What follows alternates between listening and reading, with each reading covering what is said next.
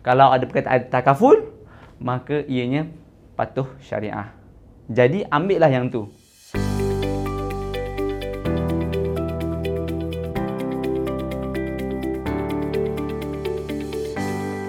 Saya nak berkongsi tentang kenapa insurans konvensional tu tak patuh syariah.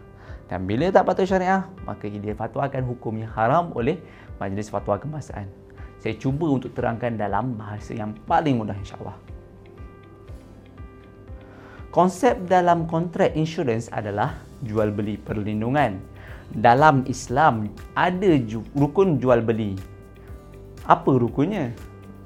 Kita tahu apa jenis barang yang jual beli itu dan kita boleh kira kuantitinya. Senang kata kita boleh nampak objek tu, boleh tahu bentuk dia dan kita boleh kira objek tu.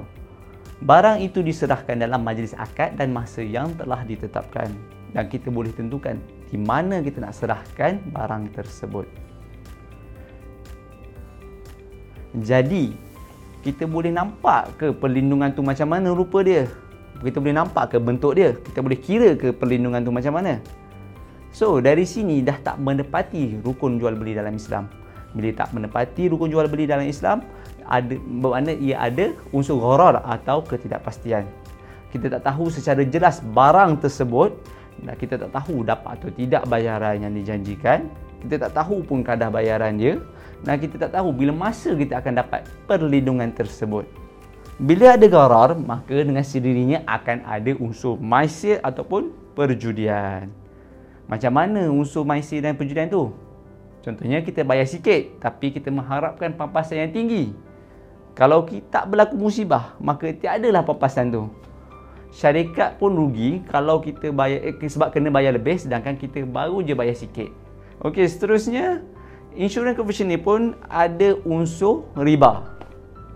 Dari mana datangnya unsur riba tu? Contohnya kita bayar pada syarikat insurans setiap bulan, syarikat insurans tu akan gunakan bayaran tersebut untuk dilaburkan ke platform-platform yang konvensional dan tidak patuh syariah. Bila syarikat insurans nak bayar pampasan, dia akan gunakan sumber kewangan yang tidak patuh syariah. Jadi, wang papasan itu juga adalah haram. Berbeza dengan kontrak insurans Islamik atau takaful. Kontrak yang digunakan adalah perkongsian risiko, bukannya jual beli. Contohnya, individu A, B, C, D, E, F, G kumpul duit sama-sama dan berkongsi sumber kewangan jika berlaku musibah dan ianya tiada masalah dalam Islam. Sama juga macam kita buat tabung derma kilat. Macam mana kita nak tahu insurans tu konvensional ataupun Islamik? Kalau ada perkataan insurance ataupun dalam bahasa Inggeris insurance atau assurance, maka ianya adalah confirm konvensional. Tak kisahlah walaupun ejen tu kata pelaburannya adalah patuh syariah. Tapi disebabkan namanya insurans, disebabkan kontraknya adalah jual beli, maka hukumnya tetap tidak patuh syariah. Kalau ada perkataan takaful, maka ianya patuh syariah. Jadi ambillah yang tu.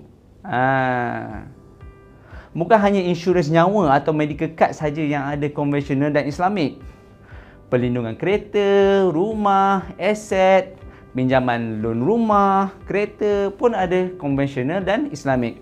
Jadi, gunakanlah akal yang diberikan oleh Allah. Pilihlah yang islamik dan patuh syariah which is takaful.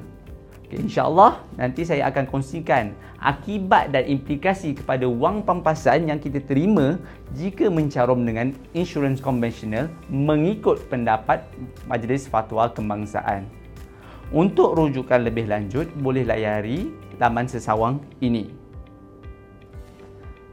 Itu saja daripada saya untuk buat kali ini insya-Allah. Jangan lupa untuk like, subscribe, komen kalau ada apa-apa soalan dan jangan paling lupa jangan lupa untuk share jika video ini memberikan manfaat kepada anda dan boleh beri manfaat kepada orang lain. Assalamualaikum. Bye bye.